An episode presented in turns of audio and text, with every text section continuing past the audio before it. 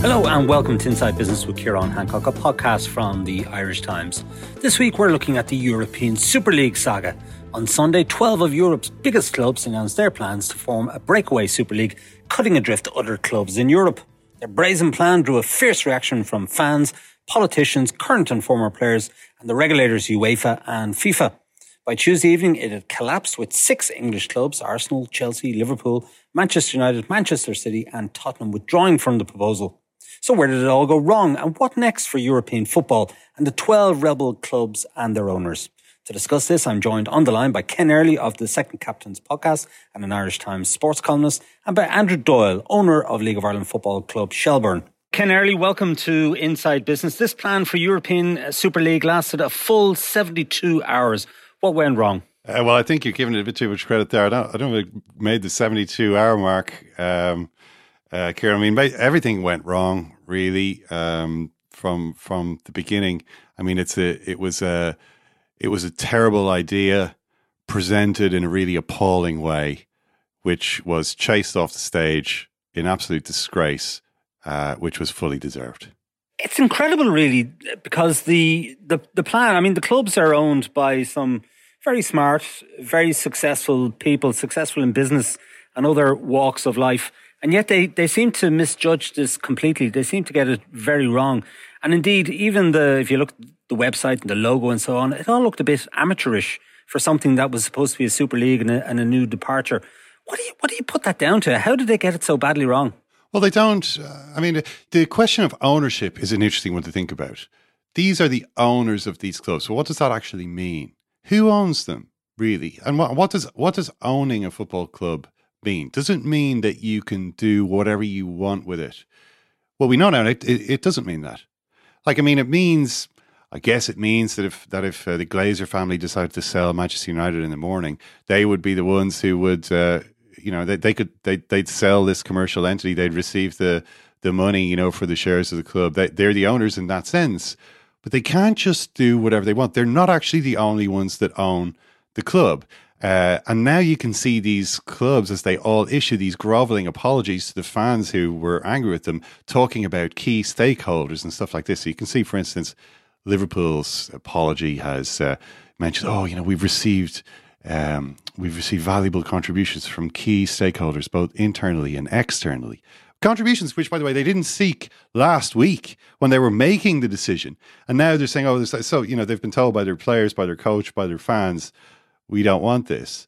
Um, but they thought, evidently, that they could just sort of treat these, treat the fans as customers, treat the players and the, the players and the coach as, as employees, rather than as they now call them stakeholders. They didn't see the need to at any point seek the consent of all the other people who were involved.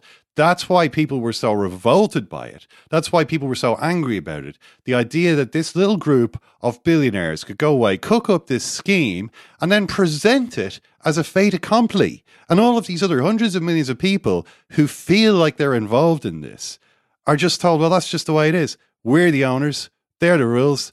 Uh, we get to do what we want, and you just have to you just have to go along with it. And people said, no, and the fury and outrage that people felt when when that was that proposition was put to them has eventually caused this little group of billionaires it turns out not as internally cohesive uh, as they would have wished to cut and run. Yeah Ken interesting obviously that Bayern Munich Borussia Dortmund uh, Paris Saint-Germain and maybe one or two others decided not to join this breakaway at least when it was first announced. Why do you think that was? Was that on moral grounds and that it was, you know, it was it was an outrage, um, or were there financial reasons behind it? Did they just get lucky, perhaps? Uh, different reasons in each case. Uh, I mean, the similarity between, for instance, PSG and Bayern Munich is that both are very, very financially secure, um, and both are at the top of the tree in their respective countries in, in terms of money and power. Uh, Bayern, because they've just been accumulating wealth for so many decades and have been in such a dominant, sort of almost a monopoly position in Germany for so long. And PSG, because of, they've got this money from an external source, which is to say Qatar. So neither of those clubs are under the sort of financial pressure that Real Madrid claim to be under. Real Madrid's president, Florentino Perez, is probably the most humiliated of, of all the billionaires because he was the only one who came forward to really speak. Well, Agnelli at Juventus also did, but Perez was the most visible. He was going to be the president of the Super League, the pres- the first president of, of Super League. And he's, you know, this tremendously important man in Spain. Uh, he's always had everything his own way. So, th- so to see him humiliated in this way, but okay. So the point that he was making was, we have to do this. We've had the, the COVID crisis. It's cost us hundreds of millions. We're all going bankrupt. We need to take this action to save football, by which he means to save Real Madrid and like a couple of other. We have to we have to have somebody to play against. So a couple of other clubs will have to get on the rescue boat. Uh, Liverpool uh, also in this sort of position, having you know th- their situation is uh, just last year everything was going great. Then suddenly this season's been a disaster for them on the field. They're going to not make the Champions League, it looks like. Uh, and they've also lost unexpectedly like 100 million pounds or however much it turns out to be. Massive losses due to the closure of the stadium because of the coronavirus. So, uh, just at a point when they might need to reinvest in their team, they face not only big unexpected losses due to COVID, but also unexpected losses due to underperformance uh, on the field. So, so they're saying, okay, we're under massive pressure. We need to do this. You know, remember that the, that this uh, Super League, they were all going to get like two or three hundred million euros up front from JP Morgan. Actually, what they're doing is refinancing. That's actually what's going on here. So the, your your questions about PSG and Bayern, they didn't have the need to sort of refinance. They're they're not under that sort of pressure. But there's political reasons too. In the case of Bayern and Dortmund, these are clubs which are fifty percent plus one owned at, at a minimum owned by their supporters. It so happens that German football supporters tend to be very against these types of things. They tend to be very against uh, ideas which tend towards increasing the level of commercialism in football. So these clubs have to take account of that in a way that Liverpool, for instance, or Manchester United owned in theory, by these billionaires in America, they didn't think they needed to be accountable. They thought they could do what they liked with the with these things. They, well, I own it. I can do what I want with it. Whereas in Germany, the the fact that the fans have a voice in this is formalized in the actual structure. With PSG, there's also a political consideration.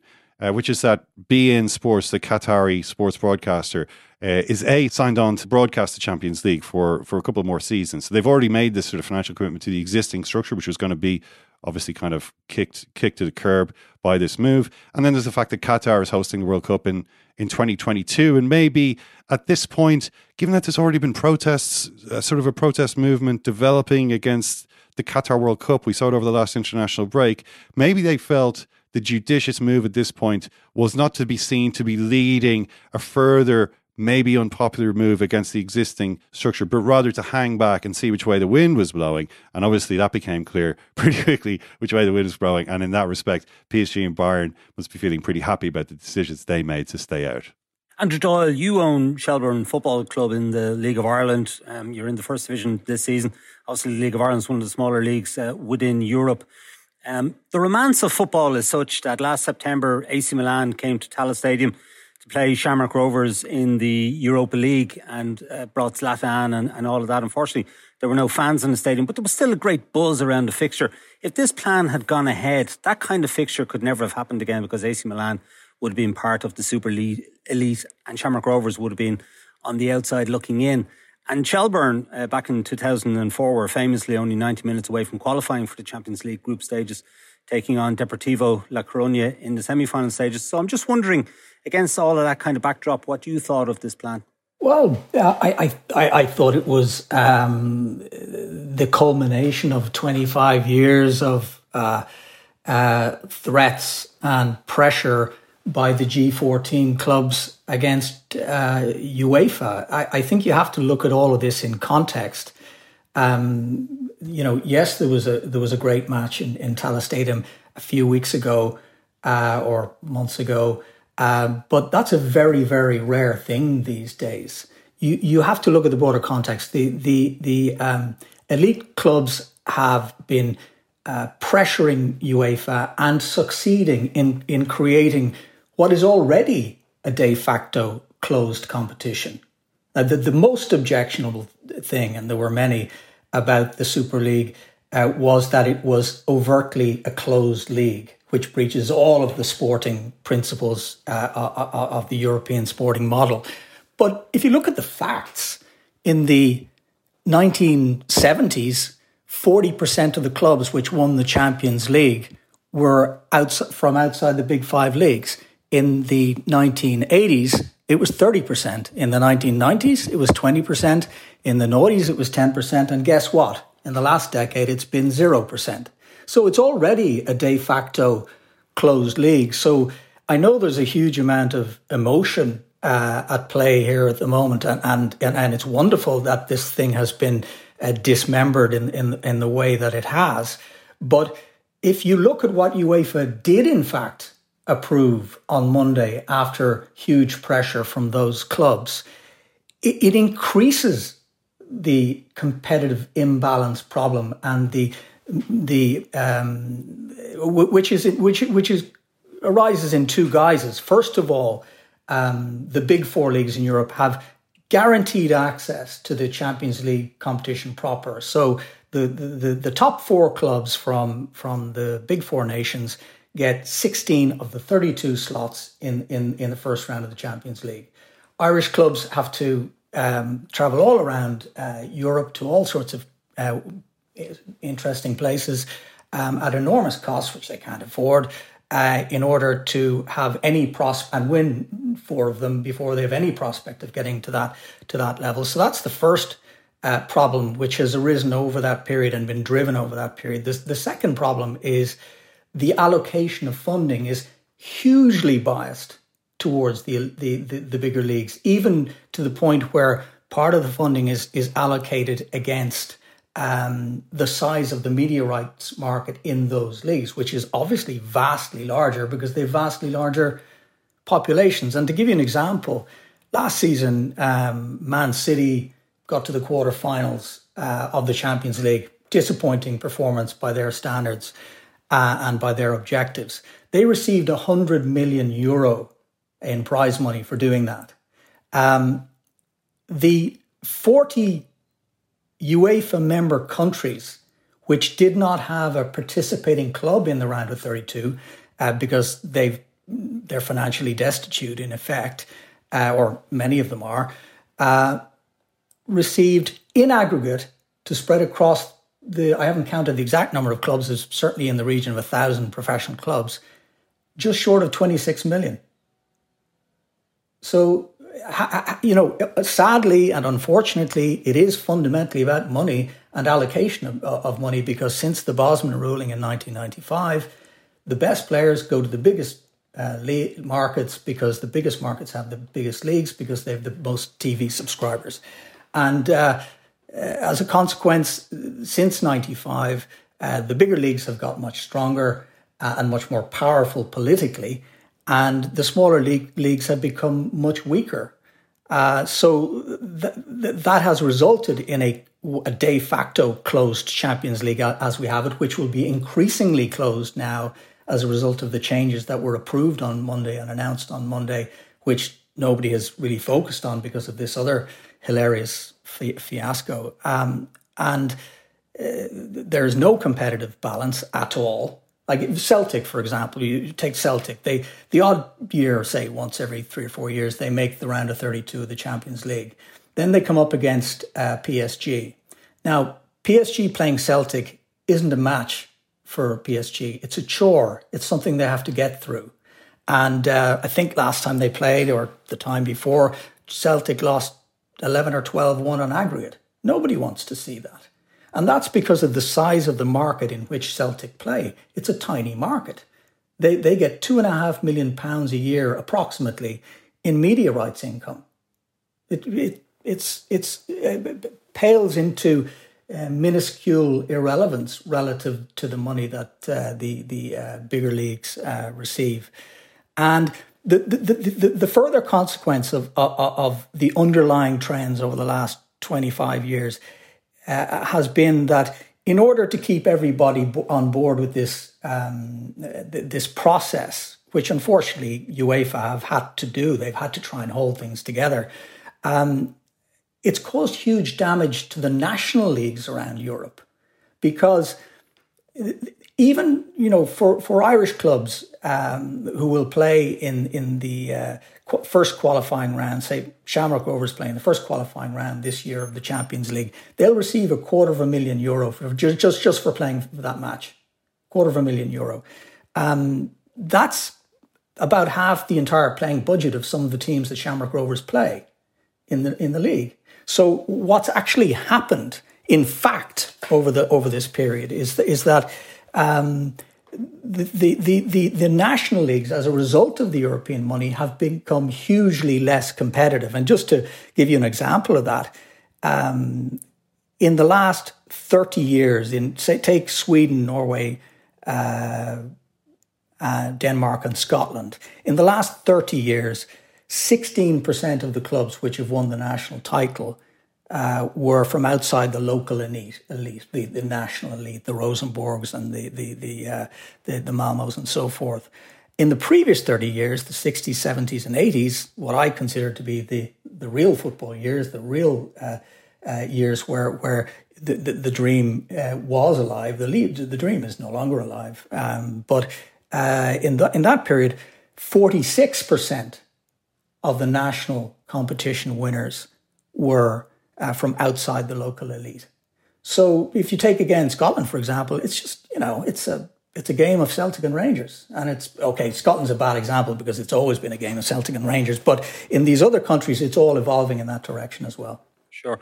What about that, Ken Early? Um, that football had effectively sold its soul a long time ago. And um, perhaps UEFA don't have clean hands in all of this, in spite of the fine words from Aleksander Ceferin saying that this um, these 12 clubs were spitting in the face of tradition and, and, fans because the Champions League had become, as Andrew has sort of pointed out there, it had become more and more elitist over the years, hadn't it? Yeah, no, I mean, I agree with with pretty much pretty much everything Andrew was saying. Uh, it's it's true. Uh, you know, again, it's it's it's hard to know what the solution is. I mean, football has tried to um, put up barriers to. Uh, I mean, as Andrew talked about the way in which, um, since Bosman, um, players have, have, gravitated towards the biggest markets uh, and the richest leagues, um, and that used. I mean, there's always been some markets which are bigger and some leagues which are richer, but there also used to be barriers to uh, players being able to do that, and also for, to, to there, there used to be barriers to people and capital moving across borders, which no longer exist. Certainly not within the European Union. Anyway, remember that Bosman was a that's a, that's like a European court decision. You know, that's a, it was like this is a a restriction on um, his his freedom to work. You know, it's it's it's an infringement of the the four freedoms or whatever. Um, and that's kind of been the case with with whenever football tries to you know have a foreigner rule or something like this. You know, you, we can only have three foreigners. You know, it has to you know try to encourage for for you know leaving aside the question of whether that's an effective measure to sort of improve football in your country. The fact is that when it, when football tries to kind of to make these sorts of rules to you know protect things that things need need to be protected these things have largely kind of been swept away now. It's it, it's kind of it's a it's a it's a pretty much an open playground for money to do as it wants in in European football. I mean, what the solution to that is, you know, I, I, don't know. I mean, do you get do you get the European Commission to sort of say, okay, um, actually, sport is a kind of an exception to some of these rules? You know, how, you know, how does that sort of get through a court? I mean, these these are kind of complicated questions. I mean, I I agree with what Andrew is saying, um, but again, it's like. it's a it's quite an intractable problem. I think, Ciarán, uh, that there are. I, I, I personally see two potential um, routes to a solution. You you got to identify the problem first, and and and the problem is the the huge um, competitive imbalance caused in large part by the relative size of the of the markets. Um, you know, the Irish market's a five million person market, and the German market's an eighty million person market. So it's not at all surprising that Germany has has uh, what is it over a billion uh, in media rights income, and Ireland has the Irish clubs have uh, zero. Uh, now, that's the problem.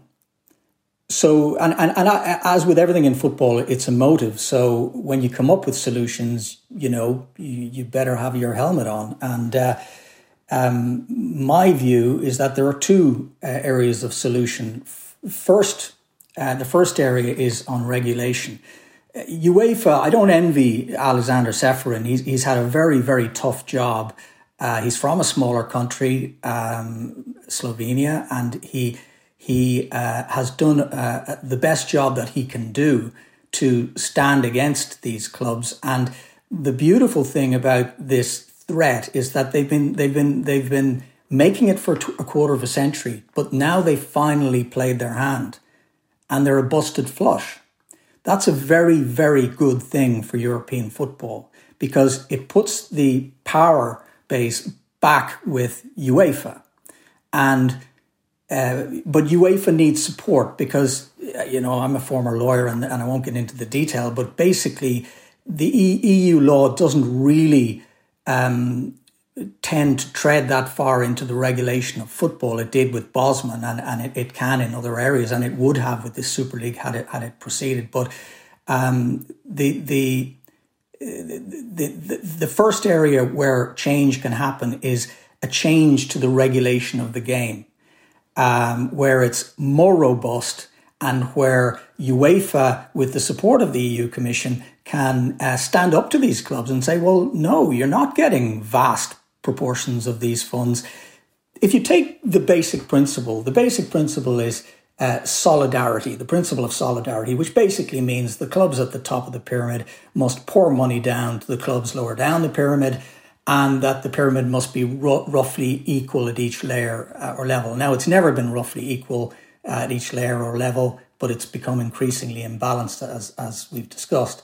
But quietly in 2016, the um, as part of the changes which were again demanded by those clubs and, and they succeeded, um, the amount of solidarity, payments, which was only five percent of the total money that, that is received from the Champions League, was quietly reduced to four four percent.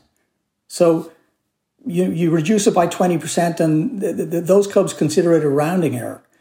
For clubs like Shelbourne uh, it's it's a hugely material fact, and uh, so so so the, what's the solution? The secondary, the, first solution is you you you pass footballing laws, which is UEFA's job, which increase the solidarity payments to uh, 20% or 40%, so that you can actually invest in grassroots football uh, in support of young people because at the end of the day, football, it's about the viewers and the fans, but it's about young people playing the game.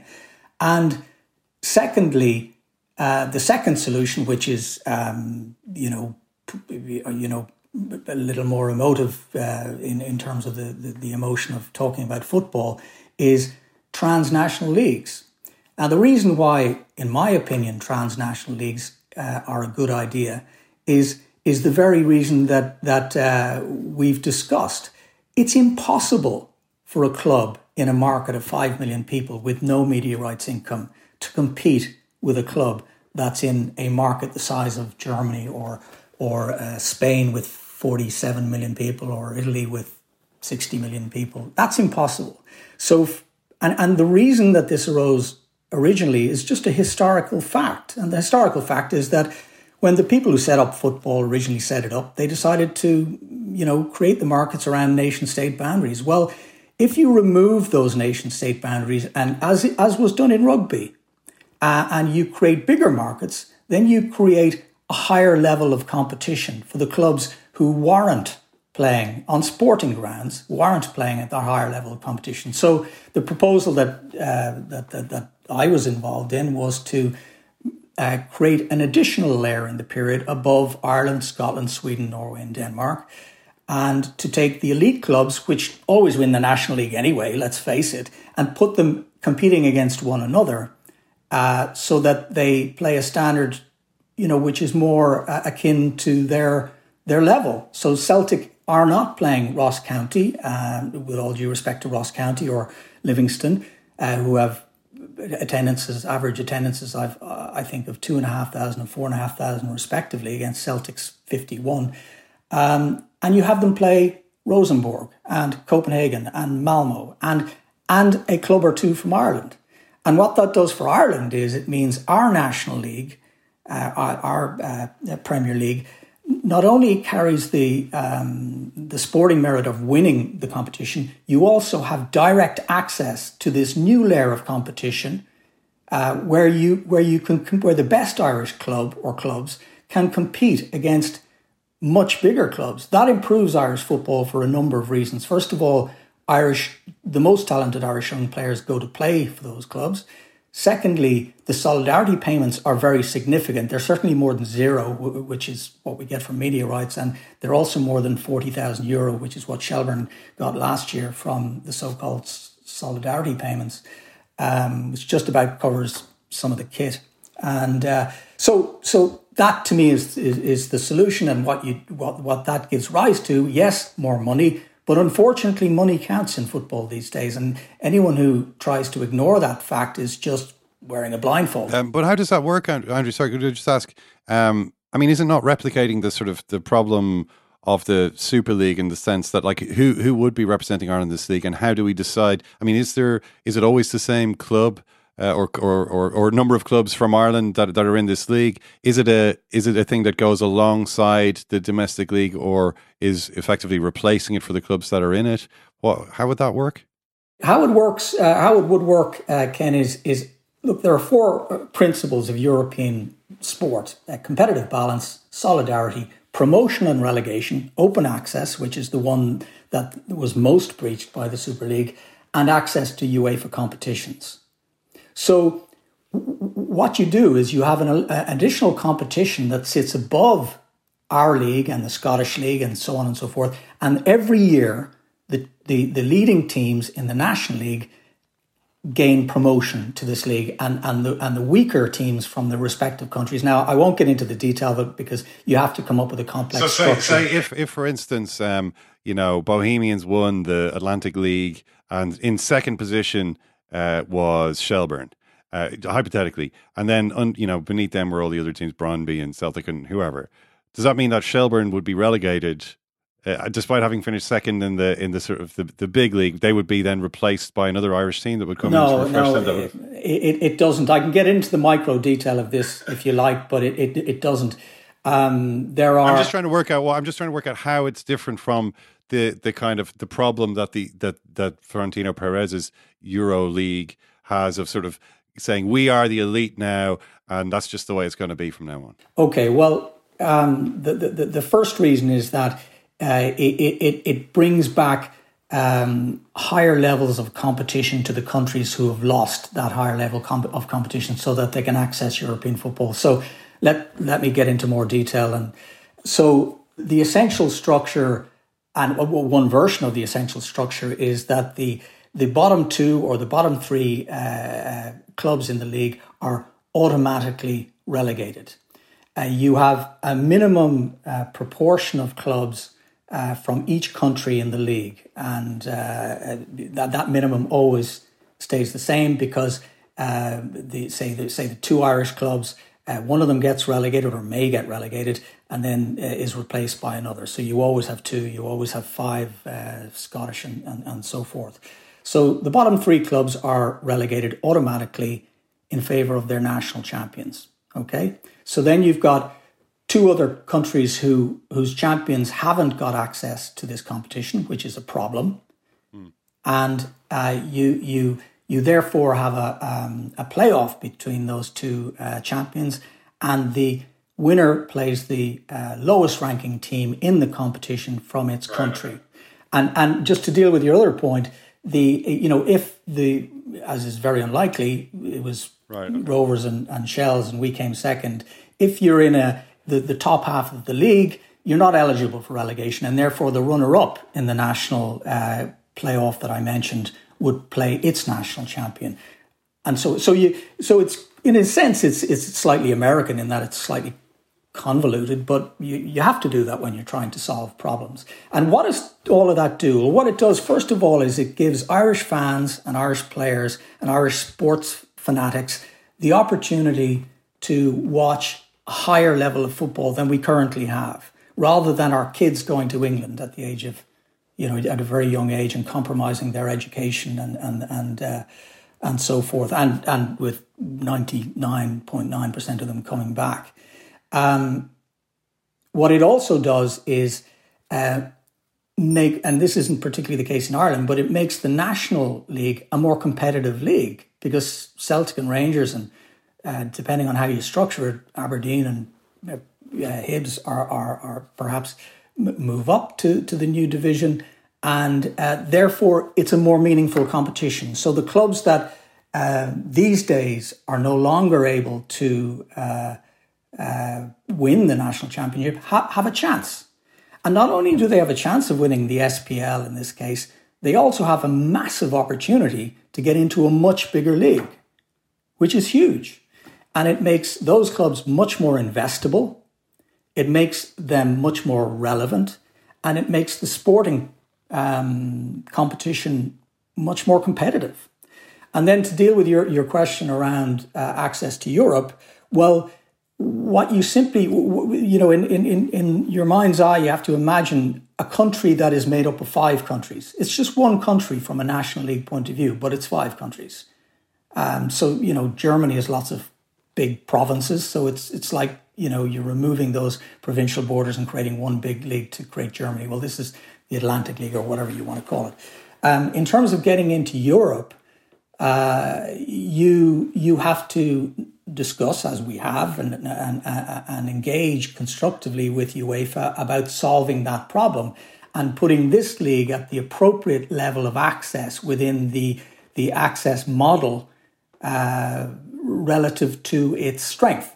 So it you know it'll probably fit in somewhere in the top ten, I would imagine. Um, but you know that will be dictated by com- competition and which clubs. And you asked Ken about which clubs would get into this competition. That's dictated entirely by sporting merit.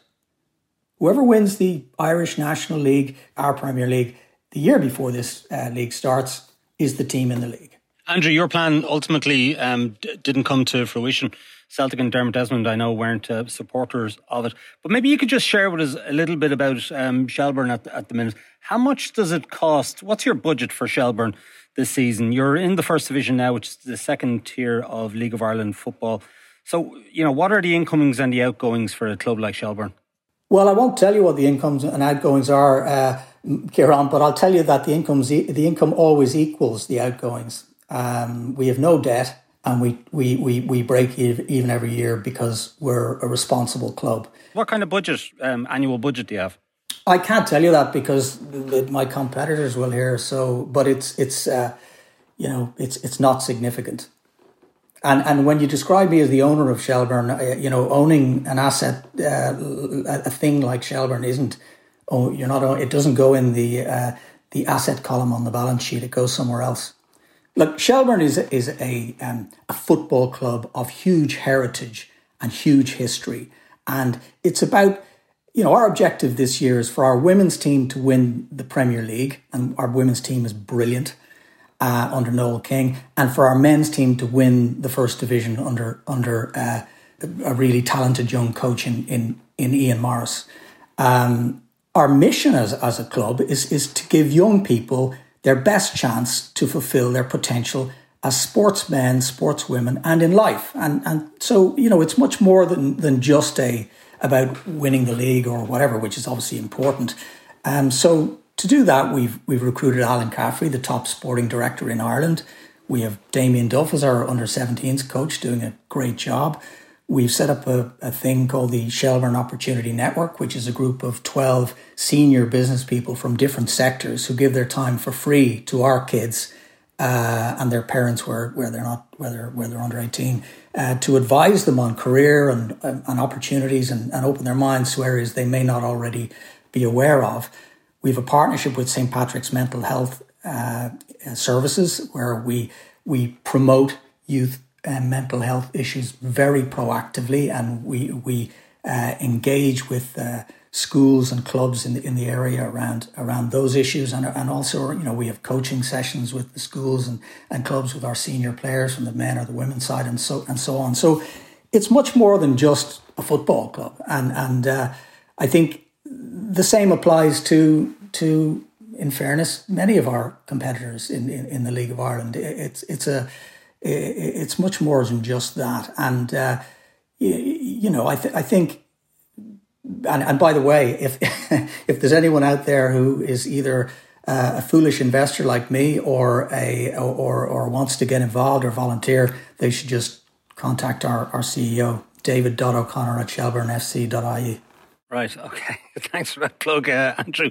Ken, what about this point about heritage? It seems to have been something that was missing in this whole formation of the European Super League. They were throwing out a lot of the heritage and tradition of uh, European club football that had been built up over many decades. And it's a curious one, isn't it? Because if you look at American sports, heritage is actually quite important in many ways. I remember being in the Red Sox um, stadium a number of years ago in uh, in Boston, and they have these um, seats that date back decades, and they're they're really small seats, um, bleachers or something they call them, and um, they've kept this particular section because of the heritage and the connection with uh, with, with, the old Red Sox. Uh, you know, uh, legacy, if if you like, and and the seats were sort of built for smaller people um, than what you have uh, these days, and yes, that seems to have been lost on the FSG people who also own Liverpool.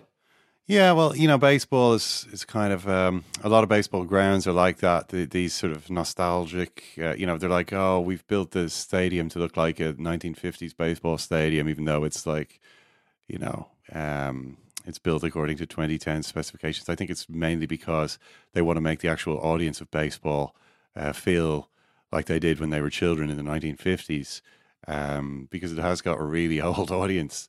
Uh, that sport, so so so it's kind of there's a bit of a kind of you know if you go to Disneyland and you get Main Street USA, like I mean that's what baseball stadiums are almost designed like these days. I mean in terms of um, in terms of football, like I just I just feel as though they they kind of like why do why do people react badly against it? I think mainly it has to do with this the just the arrogance of it. You know, the kind of you know we've come up with this and it's a fait accompli now, and you better just you you you just have to get on with it. And people do have a reaction against it because I I think like the emotional attachment to football that people have it goes back to you know their own childhood, goes back to you know playing the game as as as as kids, you know, and how how that made them feel. You know, go, the the sort of family members who they kind of first got introduced to football with. You know, maybe some of them aren't around anymore. You know what I mean? There's like powerful memories, powerful emotional associations there, um, which are, I suppose, tied to the, the structure of these competitions to some extent. You know, um, Alex Ferguson talking about his. Uh, I mean, Alex Ferguson put out a statement after the, the you know this the Super League news broke, and he, he he sort of he didn't really say much. He didn't sort of condemn it outright. He but what he talked about was his fondness for the competitions that did exist. Um, you know, and how it felt like climbing Everest when with Aberdeen, you know, he won the Cup Winners' Cup and, and, and these kind of and how great that was. And you know, he obviously was was feeling regretful that this was all about to be binned. You know, or like they're they're they're kind of saying we're going to reset the clocks to zero. You know, it's all about the Super League now. Kind of like you know, you you get people talking about you know, Alan Shearer is the top goal scorer in, in Premier League history with 260 goals, but like he's way off being the top goal scorer in English football history, if you know what I mean. But that's sort of, that's, you know, that's been forgotten about. People don't talk about that. It's kind of from 1992 is when these stats tend to date. And they kind of, I suppose, were, were threatening to do that again. I don't know if, if you know, um, I, I just feel as though people's relationship to the game is something that goes back usually, usually most of their lives. And so there is like memory is an important part of it. And a move that sort of sought to just kind of being it all, you know, at, at, one stroke, which effectively it would have done, you know, for, for, for these clubs anyway, and for and would have affected how the you know the these league titles would have become kind of baubles, you know, like who oh who won the English league this year? It doesn't really matter, you know, it's not it's not it's not a significant competition because the main competition is this other thing. Yeah, I think that was part probably part of the reason why people were reacting against it. Yeah. Ken, where, where does it go from here? Um, there have been calls for Gary Neville has been talking about an independent regulator um, needed. There's talk of a fans led review. Um, I, I, mean, the Champions League, as Andrew mentioned earlier, um, has been or is, is, proposed to be restructured. There's also been calls for the Glazers to go at uh, Manchester United and for FSG and John Henry to go at Liverpool. Well, I mean, Gary Neville loves loves talking about independent regulator, but I don't really know what this regulator is supposed to do. Like, what what are the powers vested in this regulator? How how's that going to be organised?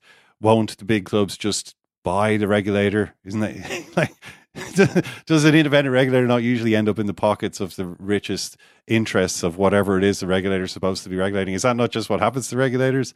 Uh, I don't know if that's a magic. Like it, it just seems like words. It's a, I don't understand it as a solution. Like the Glazers are, are, I don't think they really care. I mean, their their interest is in the capital appreciation of Manchester United. You know, whatever causes the share price to increase in the long term is good with them. I don't think they're going to sell it now. I mean, I don't know. You know, maybe if you're to take seriously what um, Florentino Perez was saying and, and, what a couple of the other sort of chairmen were saying when they were pushing the idea, they are in, in a in a serious economic crisis. They're losing money hand over fist, and they can't make money in the current structure. If that's true, then I suppose there's, there's there's trouble ahead for these clubs. But you know, we'll wait and see. I mean, I see Atletico Madrid have put out a statement today saying we have uh, decided to, we we agreed to join the Super League on Monday for reasons that no longer exist. And you're like, well, I, thought the reason I thought the reason was you were you were in a financial crisis. You're saying that's all been solved. These reasons have gone away. You know, it just so so I don't know. I mean. I, what the obviously Ed Woodward, the the kind of manager, the front man, the Glazers front man of Manchester United, has already resigned. Uh, maybe there'll be a couple more of them, but I don't really think the owners are people they're people who are thinking long term you know they want to they want to sell the club eventually i suppose. That's the that's the end game. But i don't think unless that these warnings about financial crisis really are, are even more serious than than we've been led to believe i don't think they're going to be rushing to the market just yet. Andrew final word to you what do you think happens next in this whole saga? Well i, I agree with everything that ken said. I, I i think i think what happens next is is that um, the the well, firstly and, for, and foremostly, the American model of sport has been beaten out of Europe, um, and the European model has prevailed in this in this uh, fiasco. And the, the the next step, the next proactive step that should happen, is Irish politicians, the FAI, who, who, who are one of the 55 members. There's only 55 votes in, in, in, in UEFA, and the FAI is one of them. So does Iceland. You know, so it's not difficult for those 40 countries I mentioned earlier to influence things, and it's their responsibility to influence things and to to to bring back the the the the, the, the romance to the game, which Ken was talking about, and which, in my opinion, is gone. And just one final point: the the strange thing is happening in Irish football. League of Ireland grounds are uh, full. Our, our, our, before COVID, our first two home games last year, sellouts. Um, I think people are moving back towards real sport and real football because there's real romance. And the Premier League, well, it's just kind of a, it's a polished product you watch on TV sometimes. Okay, we'll leave it there. Andrew Doyle of Shelbourne and Ken Early, uh, thank you for joining us. Good to be with you. Cheers. Okay, that's it for this week from Inside Business. My thanks to Ken Early and Andrew Doyle for their contributions. Suzanne Brennan produced the show with JJ Vernon on sound. Remember, you can get the latest business news straight into your inbox by signing up to our Business Today email at irishtimes.com. And you can also follow the Irish Times business feed on Twitter, LinkedIn, and Facebook each day. I'm Ciarán Hancock. Until next time, take care and stay safe.